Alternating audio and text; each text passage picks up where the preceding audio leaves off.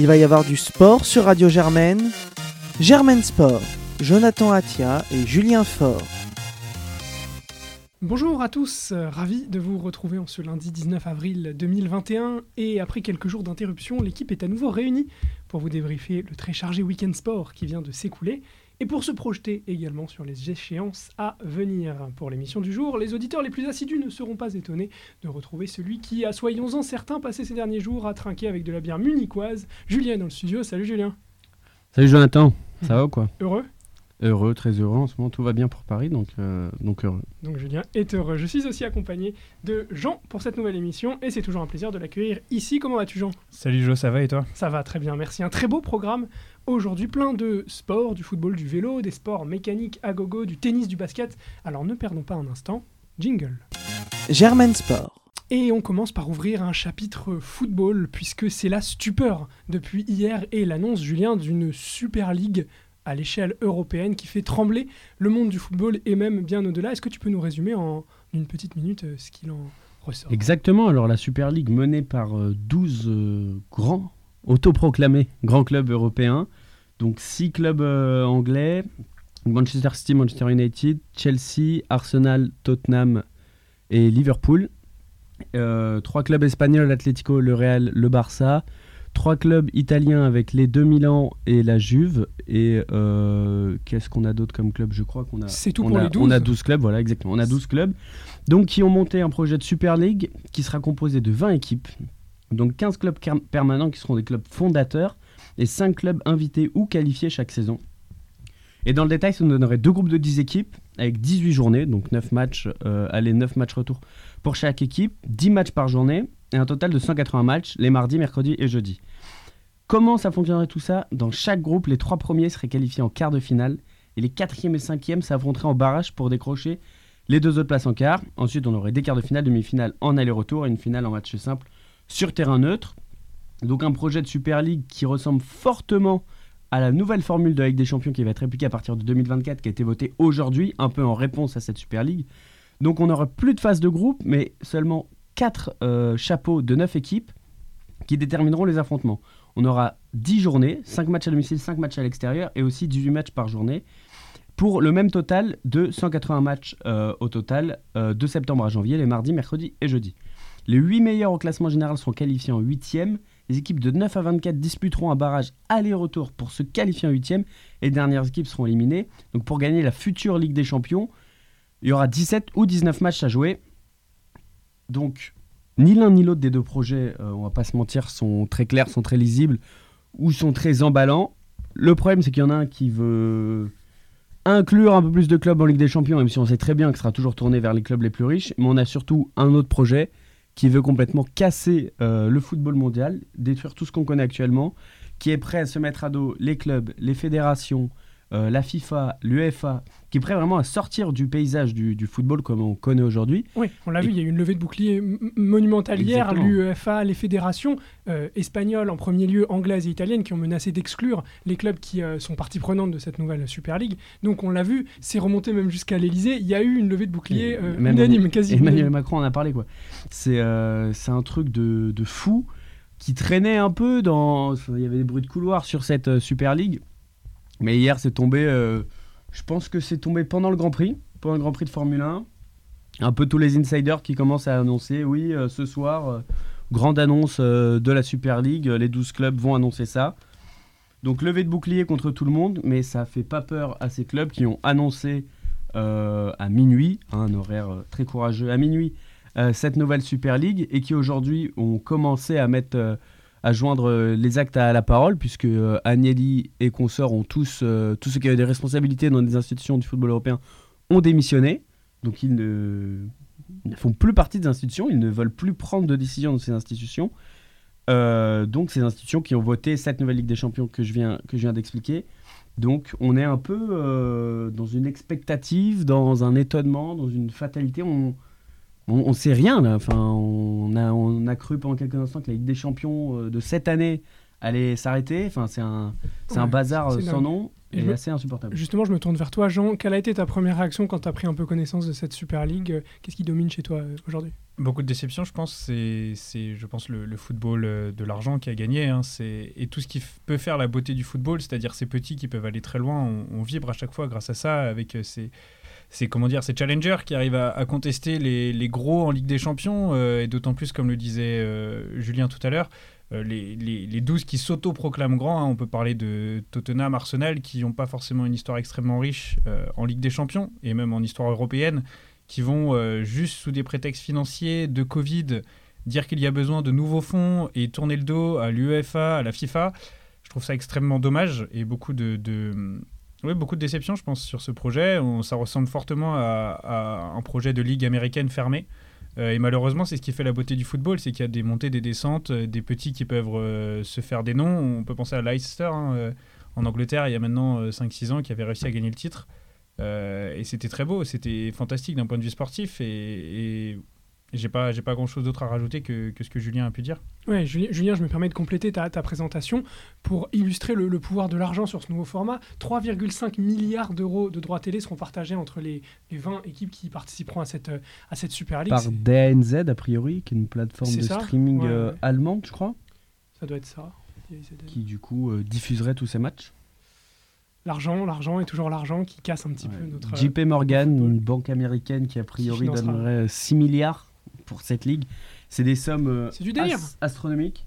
Et après, on va, on va pas se, voiler la face. Évidemment que la Ligue des Champions actuelle favorise déjà les gros, que euh, on est là pour le beau football, pour les épopées. Ça se compte euh, sur les doigts d'une main chaque année en cumulant Ligue Europa et, Ligue des Champions. Évidemment, l'Atalanta, l'année dernière c'était une surprise, mais finalement c'est encore là cette année, après tout. On, on, a des petites surprises comme ça tous les 2-3 ans. Et ce qui est fou, c'est... je pense à Tottenham qui va en finale de Ligue des Champions il y a deux ans.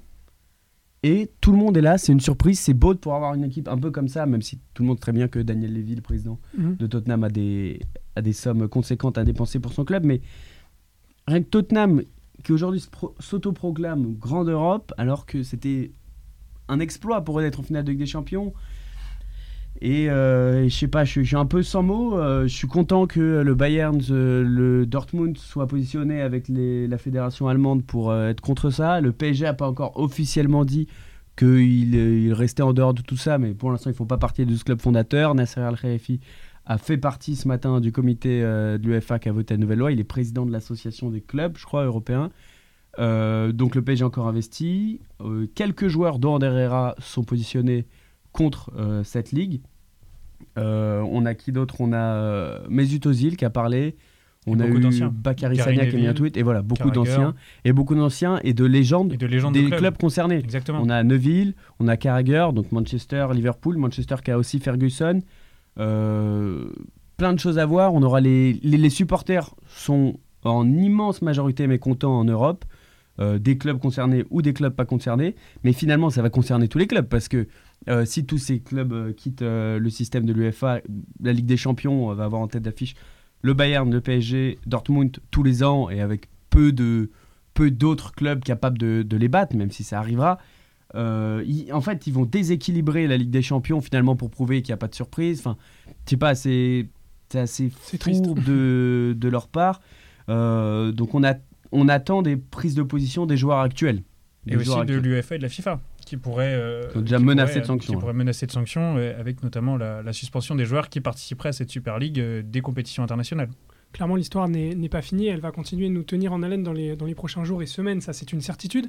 En attendant, moi, je vous propose de, de, de, nous replonger dans notre bonne vieille Ligue 1, parce qu'en attendant, c'est ça qui marche. Et le suspense est total, hein, puisqu'on jouait la 33e journée euh, ce week-end. Et à mesure que la fin approche, ce fameux suspense se renforce en tête de classement. C'est une euh, certitude. Quel bonheur de suivre cette course au titre.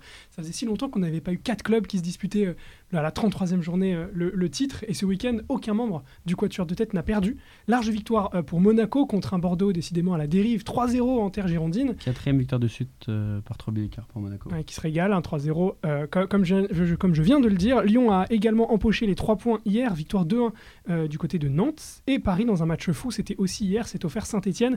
3-2, 5 buts dans les 15 euh, dernières minutes, avec un temps additionnel de dingue, et Icardi qui finalement donne la victoire au, au Paris Saint-Germain. Euh, Une rage de Mbappé qui faisait beau à voir et qui a sûrement tiré ses coéquipiers vers le haut.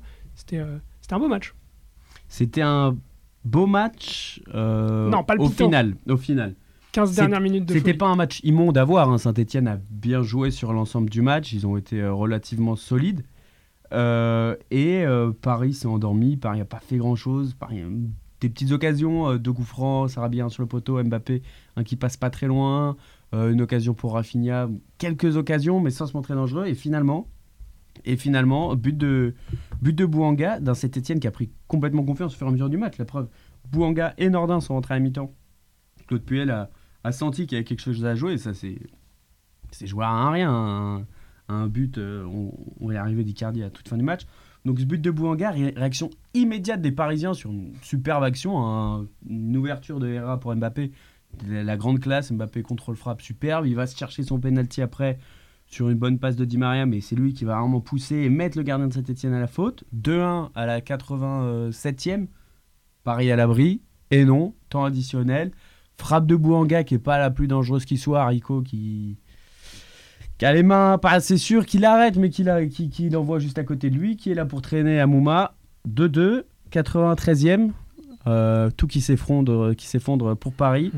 Et Di Maria se dit, ok, je fais le show.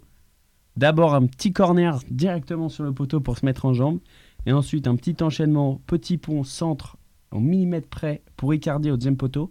Icardi qui nous qui nous octroie, qui, qui s'octroie une détente assez, euh, assez fabuleuse pour un joueur qu'on disait en surpoids euh, il y a peu, et but.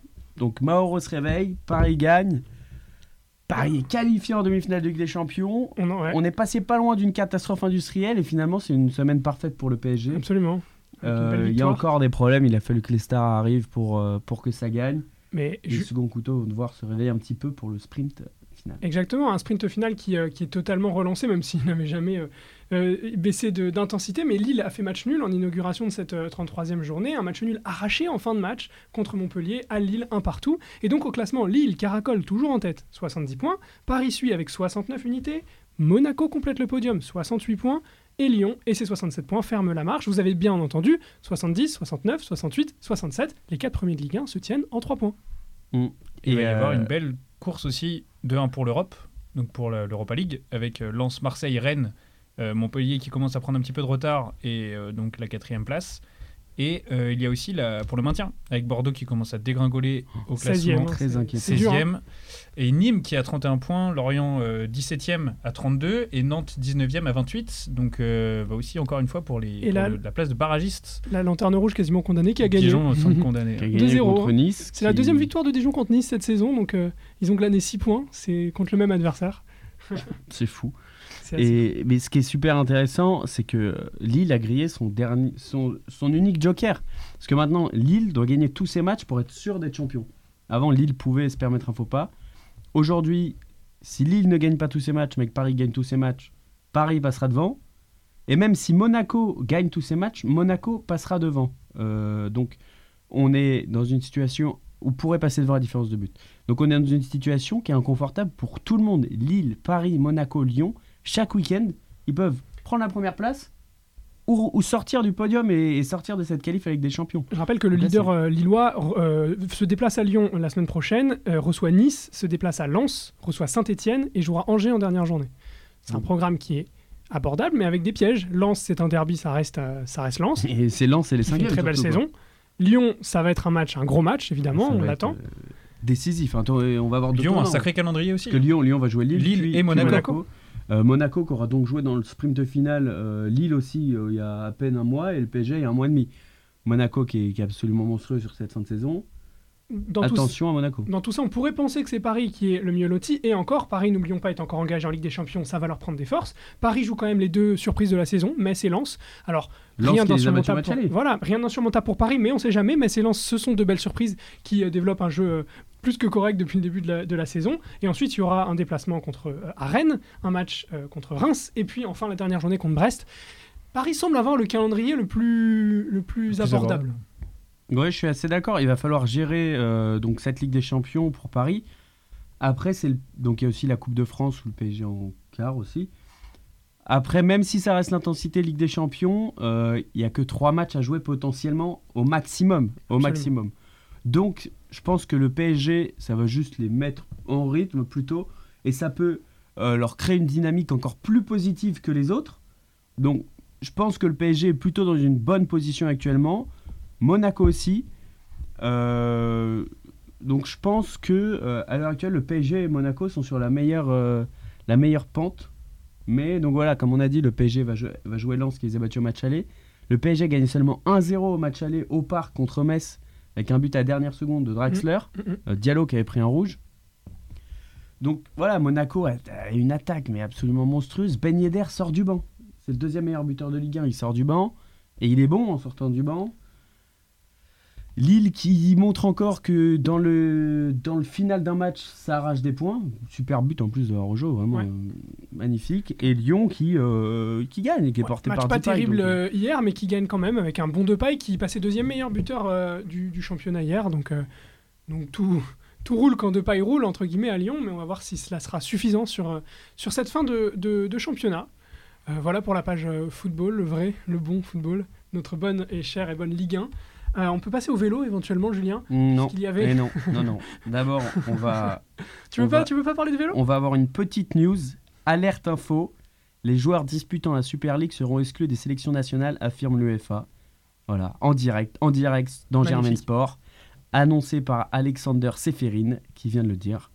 Seront bannis de la Coupe du Monde et de l'Euro. On l'attendait, hein. Voilà, ouais, on l'attendait. C'est pas très étonnant. Euh, voilà, c'est euh, une nouvelle prise de position.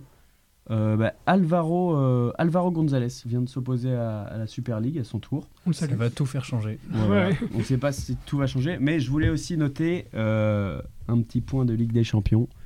Le Paris Saint-Germain est en demi-finale de Ligue des Champions après sa victoire à Lyon hier, victoire 2-1 euh, des joueuses d'Olivier Chouafny, qui avait très très mal commencé ce match. Elle partait déjà avec un but de retard du match aller. Elle prend un but au bout de 4 minutes. Et finalement, elles égalisent avec euh, Grace Guillero Mm. et Wendy Renard qui marquent contre son camp.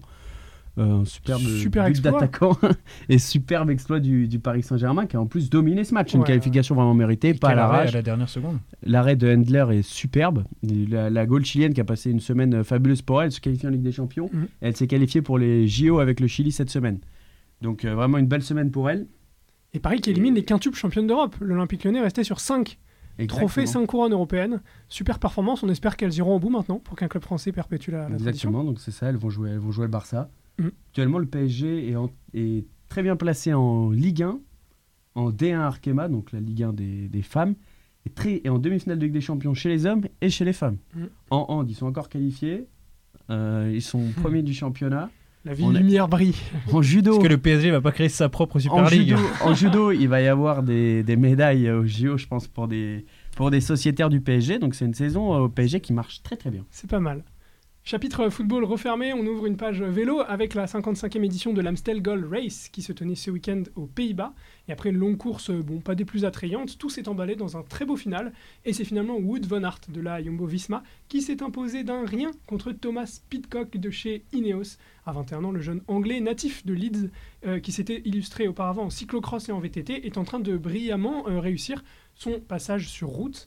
Notez que le coureur allemand de la Bora, Maximilian Scharmann, complète le podium. Déception côté français à la Philippe qui n'a pas euh, tenu euh, le rythme hein, dans le, dans le Ouais, la. Philippe qui craque euh, juste après la dernière euh, Dans les 10 bornes. difficulté du jour, ouais, c'est ça.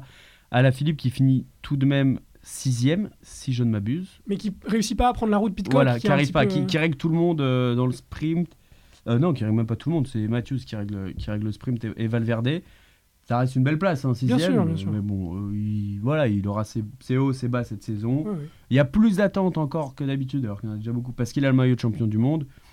Mais voilà, on voit euh, Peacock là, qui fait euh, deuxième pour euh, même pas un, un ongle. Il avait déjà battu Van Aert euh, dans la semaine. Encore un candidat pour euh, des victoires sur ce genre d'étape. C'est, ça devient super intéressant. Ouais, là, très beau de plateau. voir que- que- Qu'il y, a- il y a des cracks. Vraiment, c'est des cracks, c'est le mot. Les, les mecs sont trop forts et, euh, et nous font plaisir. Et on peut même noter Roglic qui, est- qui avait l'air plutôt bien, qui est pas dans le groupe, euh, groupe de tête à l'arrivée parce qu'il a un problème technique. Donc ça aurait pu rajouter encore euh, du drama, même si après ils sont dans la même équipe avec Van Aert. On a des acteurs Ouais, qui sont Très sympa. On va avoir la flèche, la flèche wallonne Ouais. et Liège-Bastogne-Liège là qui arrive. Ça va être, Exactement. Être un grand kiff. Exactement. Et l'édition féminine a quant à elle été remportée par l'insatiable légende Marianne Vos. La néerlandaise s'est imposée à la maison et c'est sa première victoire sur euh, l'Amstel. Pour celle qui a un palmarès qui est déjà long comme le bras, hein. quatre fois championne des Pays-Bas, trois fois championne du monde, championne olympique à Londres en 2012 et vainqueur du Tour d'Italie à trois reprises. Sa longévité impose le respect et sa victoire d'hier au sprint lui, lui permet de forger un peu plus sa légende, même si elle s'est fait peur, puisqu'elle nous a fait une à la Philippe en levant les bras un peu tôt et qu'elle a vu revenir derrière euh, du monde. Mais bon, c'est quand même elle qui s'impose à 33 ans euh, passés.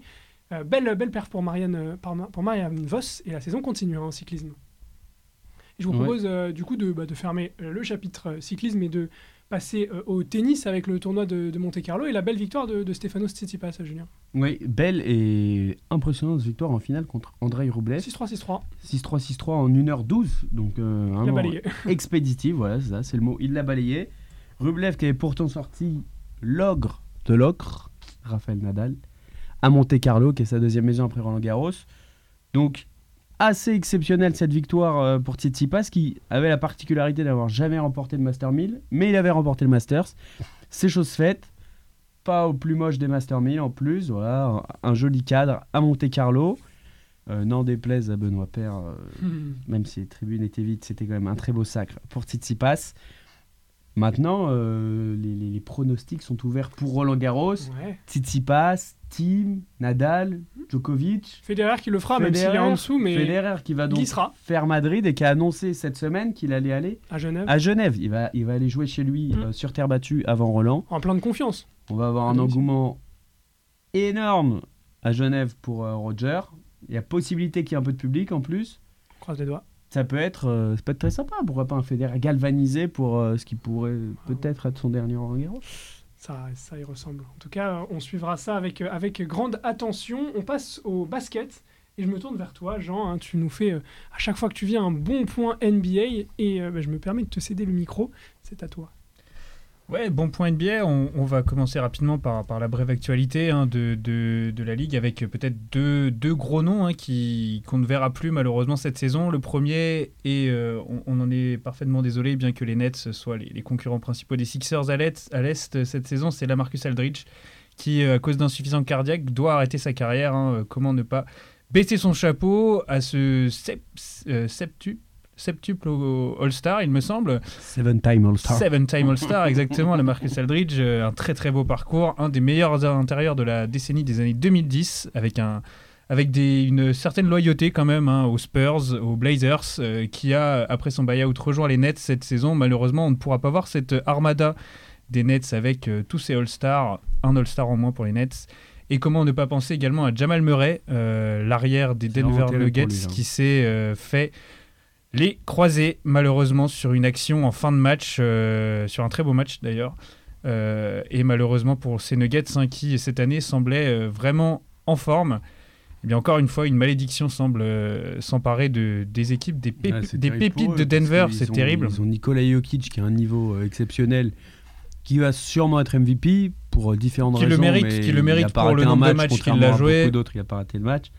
Et c'est terrible pour Denver qui l'année dernière fait donc finale de conf avec Jokic qui est déjà au sommet de son arme. J'ai l'impression qu'il repousse encore les limites.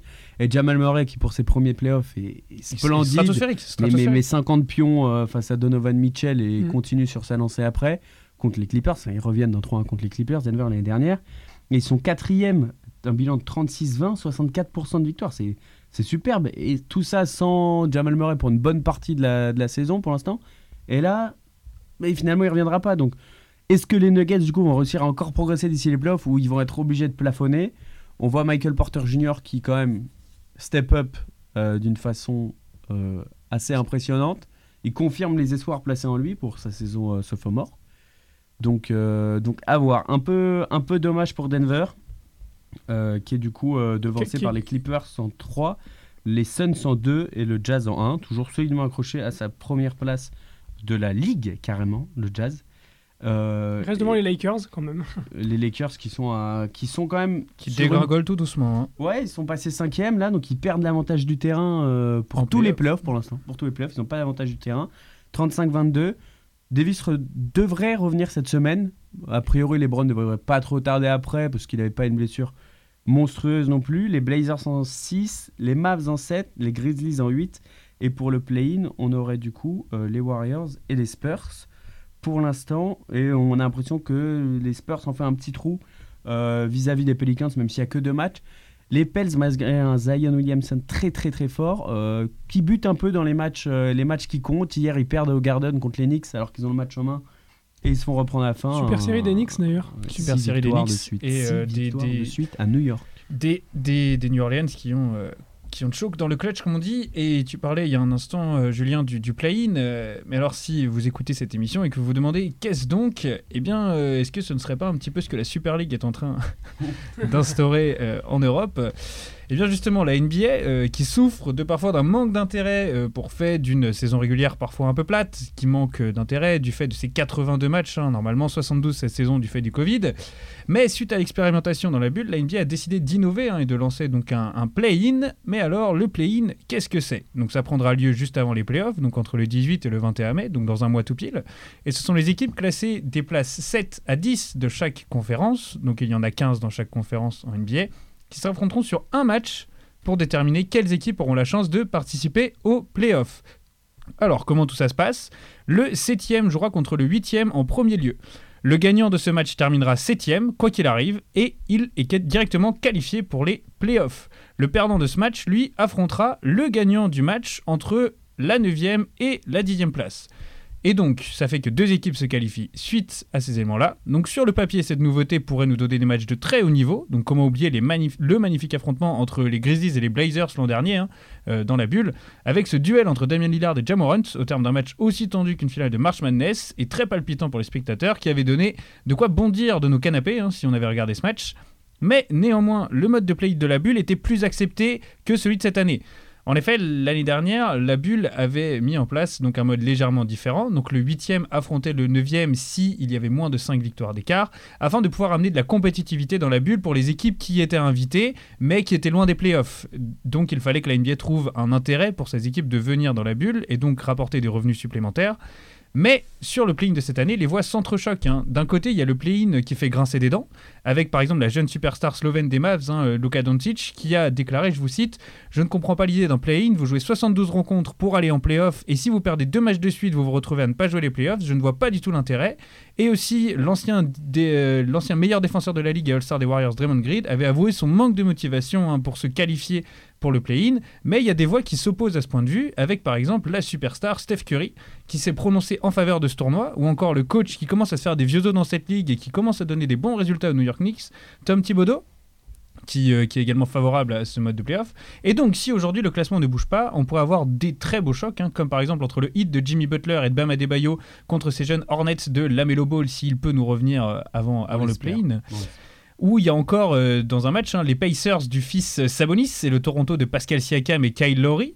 Mhm. Euh, mais attention à l'Est, hein, aux Bulls de Zach Lavine et du nouveau pivot monténégrin fraîchement arrivé Nikola Vucevic, ou aux Wizards encore de Russell Westbrook et Bradley Bill. Quelle histoire si les Wizards arrivent au playoff par le play-in et qu'ils vont un peu loin avec euh, du Bill et du Westbrook. Et ça serait possible parce que ces deux joueurs de classe mondiale pourraient le faire. Ils sont à une victoire pour l'instant. Ils sont à une victoire, il n'y a rien qui joue, il n'y a rien qui joue à l'Est. Alors... On peut même dire que les Cavs sont qu'à 4 matchs des playoffs hein, c'est assez, effrayant. Euh, à l'Est, en tout cas, il va y avoir une belle fin de saison sur, cet élément-là, en tout cas. Et à l'Ouest, comme tu disais tout à l'heure, Julien, il pourrait y avoir également des, belles affiches. Donc, on pourrait retrouver un, duel entre les deux jeunes superstars, euh, Doncic et Morant, hein, pour les 7e et 8e places. Steph Curry pourrait aussi nous faire chavirer, étant donné que pour l'instant, les Warriors sont 9e. Et les Pels de Zion ou les, les Spurs de l'immortel Popovic sont également au coude à coude pour disputer ces play-ins, bien que les Spurs ont deux victoires d'avance maintenant. Mais que l'on soit pour ou contre ces play une chose est certaine, les spectateurs auront droit à des matchs à fort enjeu, ce qui peut pas nous déplaire lorsqu'on lorsqu'on voit la NBA où la saison régulière peut manquer de saveur par moment. Et merci beaucoup Jean pour cette euh, chronique. De ton point de vue d'observateur euh, aiguisé du, euh, du, du, basket, tu es plutôt favorable à ce nouveau concept de play-in qui veut, relancer un peu de suspense dans cette ligue fermée ou alors tu penses que ce n'est pas une évolution favorable J'aimais beaucoup le concept de play-in de la bulle de l'an passé. Je, je, trouve ça dommage qu'ils n'aient pas, toujours perpétué cet élément de si j'ai une place supérieure, je garde l'avantage. C'est-à-dire que si je perds un match, je ne suis pas directement éliminé. J'ai une chance de me rattraper et donc de faire des séries en fait en deux matchs gagnants au cas où l'équipe mieux classée perd. Ce qui, je pense, est une meilleure idée parce qu'effectivement, on peut pas nier le fait que Doncic, si par exemple les Mavs perdent contre euh, je Contre ne les sais quelle équipe, coup, contre les. Grizzlies par exemple, Ils, doivent rejouer. Et s'ils perdent contre les Spurs, les Spurs qui auront terminé dixième et les Mavs septième. Donc il y a quand même là un, un manque d'équité sportive. d'écart pour l'instant. Voilà, c'est ça. Donc, ce qui pourrait être un petit peu, un petit peu dérangeant, alors que le système de l'an passé, qui était, donc les, les Blazers ont gagné le premier match, mais si les Grizzlies avaient gagné, il y aurait eu encore une fois un match. Puis, si les, euh, les, les Blazers avaient gagné, il y aurait eu encore un, un gros match, ce qui peut donner de l'enjeu. Mhm. Mais je pense que la, la- la NBA, surtout a- pour des raisons de temps, Mhm. euh, pour écourter la saison, au vu des Jeux Olympiques, n'a pas pu opter pour cette option. La saison déjà écourtée de 10 matchs. Une saison déjà écourtée de 10 matchs, mais il faut rappeler quand même que tous les propriétaires ont voté pour cette, euh, ce play-in au Ce début de la saison. Euh, Évidemment. C'est, c'est- Moi, je pense que chaque équipe a intérêt à ce qu'il y ait ce play-in. Parce que, effectivement, peut-être que une fois, euh, tu vas finir septième et tu vas pas aller en playoff. Mais si tu finis, par exemple, si t'es les Pels, pour l'instant, t'es fort, mais t'as as du mal à passer un cap. Tu finis dixième sur 3-4 saisons. T'as toujours une chance à chaque fois d'aller en playoff, même en finissant dixième. Donc, c'est hyper intéressant pour euh, les équipes.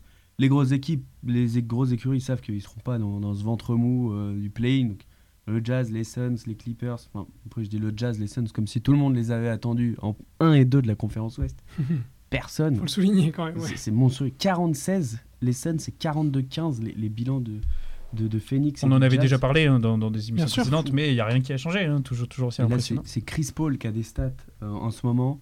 Euh, Point depuis God. le 10 avril, il a fait 46 passes d'ess et une perte de balles.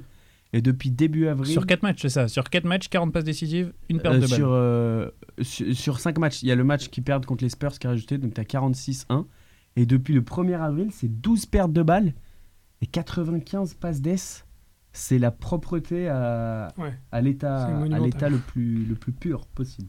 C'est somptueux ce qu'il fait. Mais pour conclure, euh, une très belle fin de saison qui va arriver et on a hâte au playoff. On a très hâte. Très, très, En termes de, de deadline, euh, la fin de la saison régulière, les play-in et les play-offs, à peu près, ça. Alors, la, la fin, la fin décalé de la saison régulière, on est un petit peu décalé. Donc là, normalement, si on était en temps normal, on aurait dû commencer à voir les playoffs commencer. Alors, ce qu'il faut, ce qu'il faut mentionner, c'est qu'on ça va commencer début mai, hein, euh, mi-mai. Donc, euh, on va commencer à voir vraiment le calendrier se dessiner à ce moment-là. Euh, donc, il reste encore une quinzaine de matchs de saison régulière pour les équipes, sauf pour celles qui ont pris beaucoup de retard à cause du Covid. Euh, et donc, on, on va pouvoir voir un début des playoffs, donc normalement euh, aux alentours du 22-23 mai, euh, avec le dernier match de saison régulière, pour l'instant programmé le 16 mai. Et donc, comme je l'ai dit, le tournoi du play-in qui commence le 18, donc une, une fin de saison, encore une fois, dans un mois. Dans un mois, on aura le droit aux playoffs. Pour l'instant, place Pour- à la Ligue pour des Champions. l'instant, tout est, tout est cadré pour qu'à la mi-juin, fin juin, on ait les Sixers qui affrontent Boston en demi-finale de conférence et pour voir Evan Fournier tuer dans l'œuf tous les rêves de gens euh, quant à Joel Embiid et sa troupe. Donc euh, je pense que si on l'annonce, si Evan Fournier élimine les Sixers, il y aura une émission de German Sport au milieu du mois de juin. Allez, on retient, on coche la date. On ira chercher Jean et Si les Sixers gagnent la NBA, il y aura aussi une émission de German Sport. Il y aura une émission. Beaucoup de champagne dans le studio. Beaucoup de champagne dans le studio. Jean, Jean trouvera un studio quoi qu'il arrive. Eh ben, c'est bien noté. On ferme cette page, euh, cette page basket. Merci beaucoup, Jean, pour, euh, pour ta petite euh, chronique. Euh, Julien, je me tourne vers toi puisque la MotoGP euh, a pris des accents français ce week-end grâce à Fabio Quartararo. Mais la MotoGP a pris des accents français depuis le début de la saison même. l'accorde. Quartararo qui vient d'enchaîner une deuxième victoire de suite, qui est leader au championnat du monde. Donc c'est tout simplement euh, somptueux ce qui se passe pour lui en ce moment.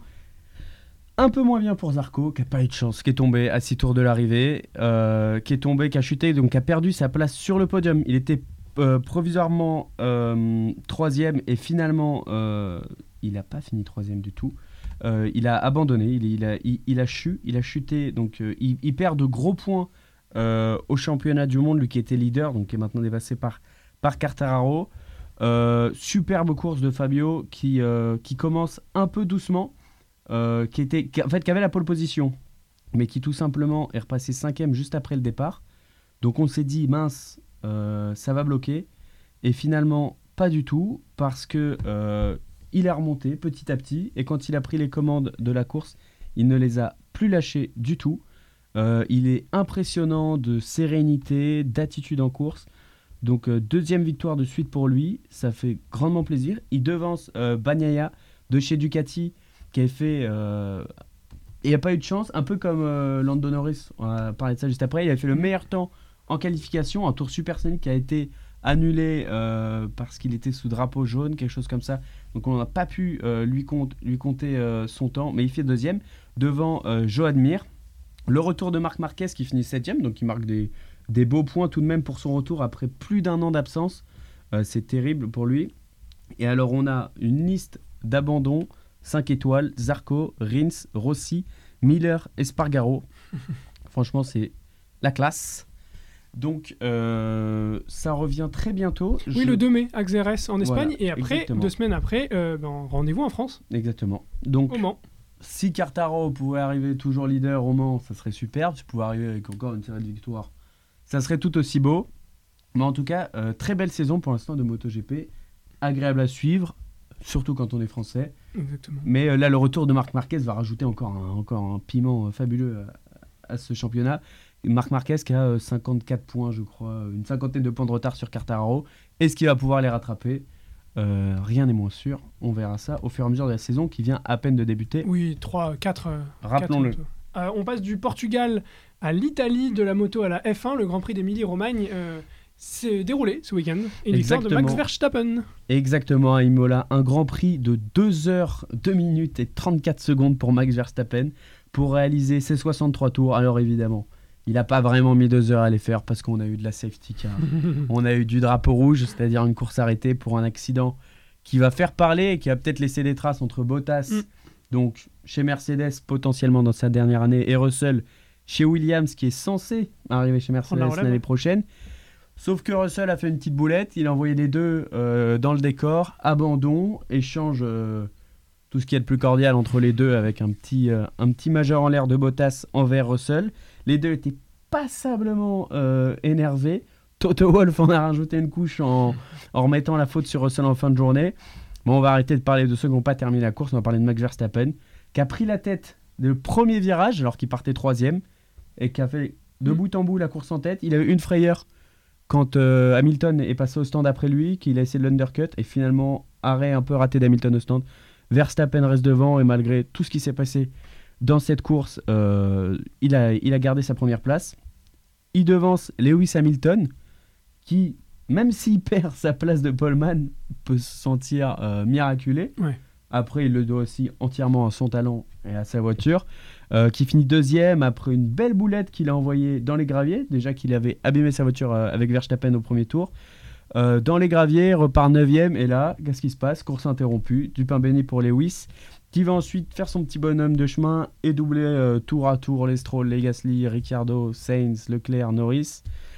Donc très très bonne course finalement pour Hamilton et qui conserve la tête du championnat du monde pour un point, un point qui équivaut à son meilleur tour, meilleur tour en course euh, réalisé dans un tour où il a dépassé, donc il a pu utiliser le DRS sur Norris. Ça l'a évidemment avantagé euh, pour euh, garder ce point et avoir la tête du championnat. Et Lando Norris qui finit troisième, très belle course. Mhm. Il pouvait simplement pas lutter contre Lewis Hamilton dans les derniers tours, donc il s'est fait dépasser, mais très belle course. Leclerc et Sainz qui placent Ferrari en quatrième et cinquième position. Leclerc a fait une énorme partie de la course en troisième position. Mais je pense que Ferrari se contentera et se satisfera même de cette quatrième et de cette cinquième place de ses pilotes. Ricciardo qui finit sixième. Ricciardo, course très très difficile pour lui. Il était devant Norris et euh, son équipe lui a demandé de laisser passer Norris pour voir euh, si c'était dû simplement à la voiture ou si c'était dû à d'autres choses, notamment euh, lui, hein, évidemment. Et Norris s'est envolé directement, donc coup, coup moral un peu dur pour Ricciardo qui finit tout de même sixième. Gasly 7, il avait fini huitième, mais euh, Stroll a été, euh, a été euh, pénalisé de, de 5 secondes. Donc Stroll par- passe derrière Gasly en huitième position, Ocon 9e et Alonso 10. Euh, pareil, Ocon avait fini 10, mais Raikkonen a été pénalisé, pénalisé de 30 secondes. Il finit donc 13e, assez dur pour Raikkonen qui a fait une belle course. Dans rayon déception, on a Vettel qui finit Ouais. 15e. Et on a surtout le, le déçu du jour, c'est Sergio Perez qui Mm. partait deuxième, qui a fait une superbe séance de qualification et qui malheureusement a enchaîné les, boulettes en course et euh, notamment des sorties dans les graviers alors qu'il était quatrième sur, sur la fin de course. Donc déception pour lui et euh, déception pour Red Bull, même si pour Red Bull, la grande satisfaction se trouve avec euh, Verstappen qui, qui montre qu'il va vraiment, vraiment se battre pour la couronne mondiale cette année. Et Hamilton n'a pas été en danger comme ça depuis très très longtemps. Exactement. Euh, Ça passera par euh, trois grands prix en mai, hein, Portugal, Espagne et puis Monte Carlo, le mythique. Euh, Exactement. donc, euh, on devrait ça se régaler. Euh, et ce qui est très intéressant, c'est de voir que Red Bull et Mercedes, avec Verstappen et Hamilton, ont les deux meilleurs pilotes du circuit actuellement. Mais que comparé à- aux autres équipes, le deuxième pilote est vraiment euh, en dedans dans ce début de saison. Même si Perez est driver of the day sur le, le premier Grand Prix de la saison, il fait une bonne course. Mais là, Perez 11e et Bottas qui abandonne. Même si là, il y est pour rien son abandon, il était 10e à ce moment-là. Bottas n'était pas dedans ce week-end. Il va falloir qu'ils se réveillent les deux et qu'ils puissent apporter à leur, euh, à leur coéquipier, pouvoir. euh, Sinon, ils vont vraiment finir la saison en fait à juste tester des choses pour Mm. euh, le baquet numéro 1 et ça va faire perdre quelque chose à ces équipes. Je pense qu'ils ont tout intérêt à avoir deux pilotes performants à 100%. Rien que pour être champion du monde constructeur, c'est des, gros points qui, qui seront importants. Finalement, hier, euh, ni Perez ni, ni Bottas ne marquent de points. Exactement. On attendra aussi peut-être euh, que nos Français marquent un peu plus de points. Gasly 6 et euh, Esteban Ocon 2 points pour Gasly qui l'instant. n'a pas été avantagé par. mais Bien les, sûr, les deux, hein. en fait, les deux ont eu la même stratégie. Ils ont commencé avec des pneus, des pneus pluie. Et euh, il n'a pas assez plu. Donc, euh, à un moment, Gasly, c'était vraiment. euh, c'était terrible pour lui. Il partait cinquième. Et il, il est rentré au stand après une trop longue attente, une trop longue espérance que ça, que ça repleuve. Et il était, euh, il était avant-dernier. Il est sorti dernier des stands.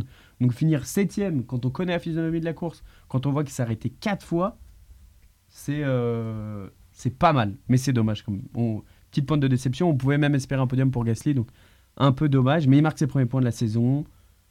Voilà, il a lancé sa saison. euh, il a fini une course. quoi. Exactement. Euh, on passe au rugby, si tu le veux bien. On 21e passe au euh, rugby. semaine euh, de top 14 avec trois matchs qui Et ouais. euh, ce, ce week-end. Peu de matchs à notamment, cause du Covid. exactement, mais notamment le leader qui a chuté. Le leader qui a chuté dans le derby.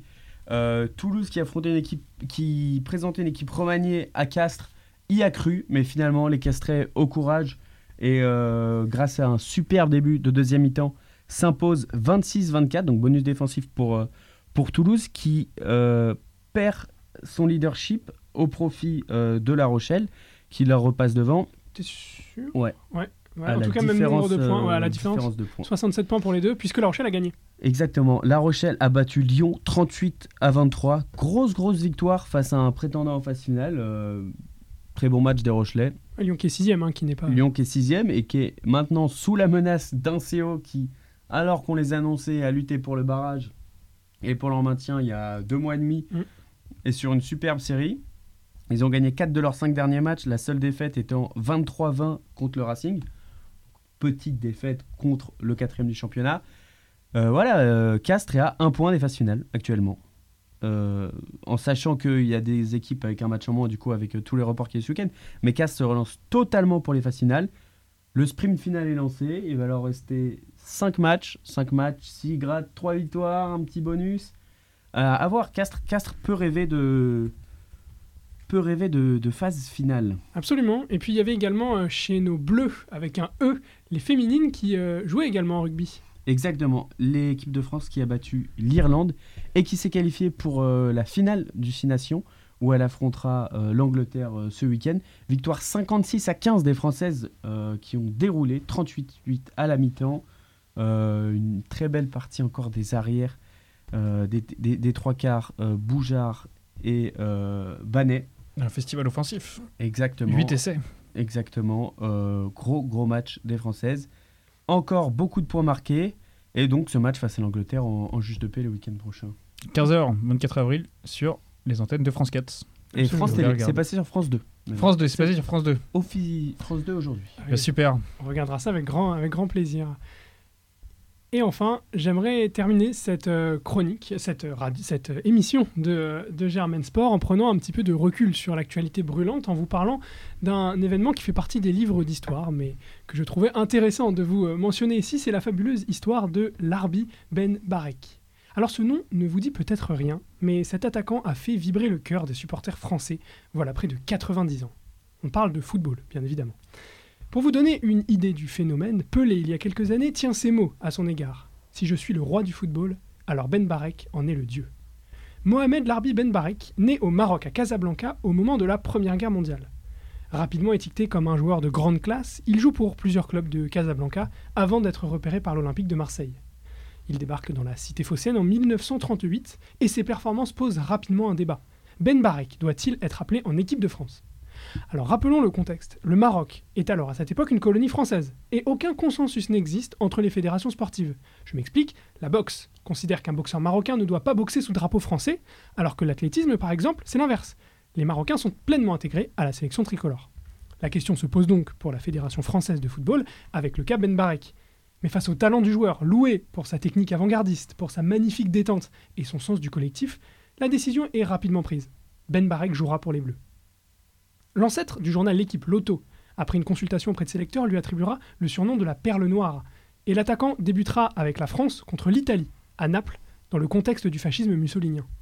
L'accueil du public napolitain est très hostile, notamment à son égard, mais le joueur répondra en entonnant à plein poumon la Marseillaise, puis en se distinguant par la suite sur le pré. L'éclatement de la Seconde Guerre mondiale brise l'élan de Ben Barek, alors âgé de 24 ans. C'est en fait toute une génération, comprenons bien, qui sera brisée par, euh, par ce conflit. Après la guerre, l'attaquant retrouve tout de même le championnat de France et il s'engage au Stade français, qui ambitionne de bâtir une équipe de stars, coachée par l'Argentin Elenio Herrera, l'inventeur du catenaccio, cette tactique reposant sur la solidité défensive, agissant comme un verrou pour stopper les offensives adverses. L'arbi Ben Barek brille sous les projecteurs de la capitale parisienne, à tel point qu'il est repéré et ardemment désiré par l'Atlético de Madrid. Le public français pris d'amour pour ce joueur souhaite de tout cœur que Ben Barek reste dans l'Hexagone, dans la presse sportive de l'époque, on retrouve des titres très révélateurs de l'état d'esprit du moment. On peut vendre la Tour Eiffel et l'Arc de Triomphe, mais Ben Barek, jamais. Ben Barek signe quand même en Espagne, après trois saisons au Stade français, contre 17 millions de francs, record de l'époque. En 5 ans de carrière espagnole, Ben Barek brille de mille feux et gagne même deux titres de champion d'Espagne avec les Colchoneros. Avec près d'un but tous les deux matchs joués pour l'Atlético de Madrid, il acquiert un nouveau surnom, le pied de Dieu. Ni plus ni moins. Ben Barek est contraint de mettre sa carrière internationale avec l'équipe de France entre parenthèses pendant son périple espagnol. La règle ne lui permet pas de continuer à jouer pour les Bleus en défendant les couleurs d'un club non français et en ne disposant toujours pas de la nationalité euh, française puisqu'il est marocain. Alors qu'il s'approche de la quarantaine, Ben Barek, encore en bonne forme physique, s'offre un dernier challenge dans l'Hexagone puisqu'il retourne à Marseille. On est alors en 1953. Ce retour en France signifie, si vous m'avez bien suivi jusque-là, qu'il est à nouveau éligible pour un retour, un comeback en équipe de France mais son vieil âge réfrène le sélectionneur d'alors de le rappeler. Mais bon, face à l'évidence d'un tel talent toujours intact, résistant à l'épreuve du temps, l'Arbi Ben Barek est finalement rappelé contre l'Allemagne de l'Ouest, géant de l'époque. On est alors en 1954 et Ben Barek vivra contre les Ouest-Allemands sa dernière sélection en bleu, devant un public conquis et toujours émerveillé par son talent. Cette dernière sélection, qui se finira un peu trop tôt puisque Ben Barek sort sur blessure à la mi-temps, clôt un chapitre en bleu débuté 16 ans auparavant, en 1938. Et oui, l'arbitre Ben Barek est encore aujourd'hui l'homme à la plus grande longévité avec le maillot bleu sur les épaules. Il n'aura certes joué que 17 matchs pour les Bleus pour 3 petits buts. La guerre et son passage en Espagne l'ayant empêché de jouer davantage, mais il sera resté 16 ans entre 1938 et 1954 dans les petits papiers des tacticiens tricolores. Voilà l'histoire de Larbi Ben Barek, décédé dans l'anonymat et la solitude totale à Casablanca en 1992. Une fin qui sonne comme une incompréhension au regard d'un joueur hors norme, le joueur hors norme qu'il fut, bien moins médiatisé que les copains et Pelé qui lui succédèrent, mais au moins aussi talentueux. Un homme qui, divisé entre son identité marocaine et son amour pour le maillot bleu, est parvenu à se faire aimer et aduler des deux côtés de la Méditerranée. Vous connaissiez l'Arbi Ben Barek? J'avais déjà entendu parler, mais c'est vrai que raconter par tes mots, c'était bien plus Raconter avec ta magnifique, euh, ta magnifique voix, Jo, c'est totalement incroyable et vraiment une super, euh, super chronique pour terminer cette émission. Vraiment, euh, Génial, je pense que tous les auditeurs seront aussi captivés qu'on ait pu l'être avec Julien. bah, ravi que ça, vous ait, que ça vous ait plu. L'émission touche à sa fin, Julien. Tu veux rajouter un? Eh oui, la guerre des mots entre l'UEFA et la Super League continue. Alexander Seferin qui vient de déclarer à propos d'Andrea Agnelli, dont il est le parrain de la fille d'Agnelli, donc c'est quand même deux personnes proches. relativement proches. Agnelli est la plus grande déception. Je n'ai jamais vu une personne mentir de façon aussi persistante. Je lui ai parlé samedi après-midi et il m'a dit Ne vous inquiétez pas, ce sont des rumeurs, il ne se passera rien. La cupidité est tellement forte qu'elle écrase toutes les valeurs humaines. Voilà, déception pour Alexander Seferin. Il est comme nous finalement. Est-ce qu'on l'inviterait pas Germaine? Il sera là la semaine prochaine, Alexandre Seferin, c'est noté. Merci pour ce petit jingle. En tout cas, on, On le, on le refera. On l'aura apprécié. Merci Canal+. le multiplex. Les droits télé d'ailleurs vont nous faire. euh, On va se faire prendre. Exactement. On sera une lettre de la SACEM. En tout cas, l'émission touche à sa fin. Merci beaucoup les gars d'être euh, venus. J'espère que ça vous a plu encore euh, aujourd'hui. On se dit euh, à la semaine prochaine. On aura encore plein de choses à dire. hein. Nul doute Et que on les. parlera de la Ligue des Champions On parlera de la Ligue des Champions. avec deux duels. Et pourquoi pas une nouvelle chronique, Jo, sur un, sur un joueur historique qui Allez. était tout à fait Oui. euh, exceptionnel Le pour terminer l'émission. Le rendez-vous est pris. On réclame, on réclame. On réclame. Le rendez-vous est pris. Passez une excellente semaine et on se dit à lundi prochain. Ciao à tous. Ciao. Germaine Sport.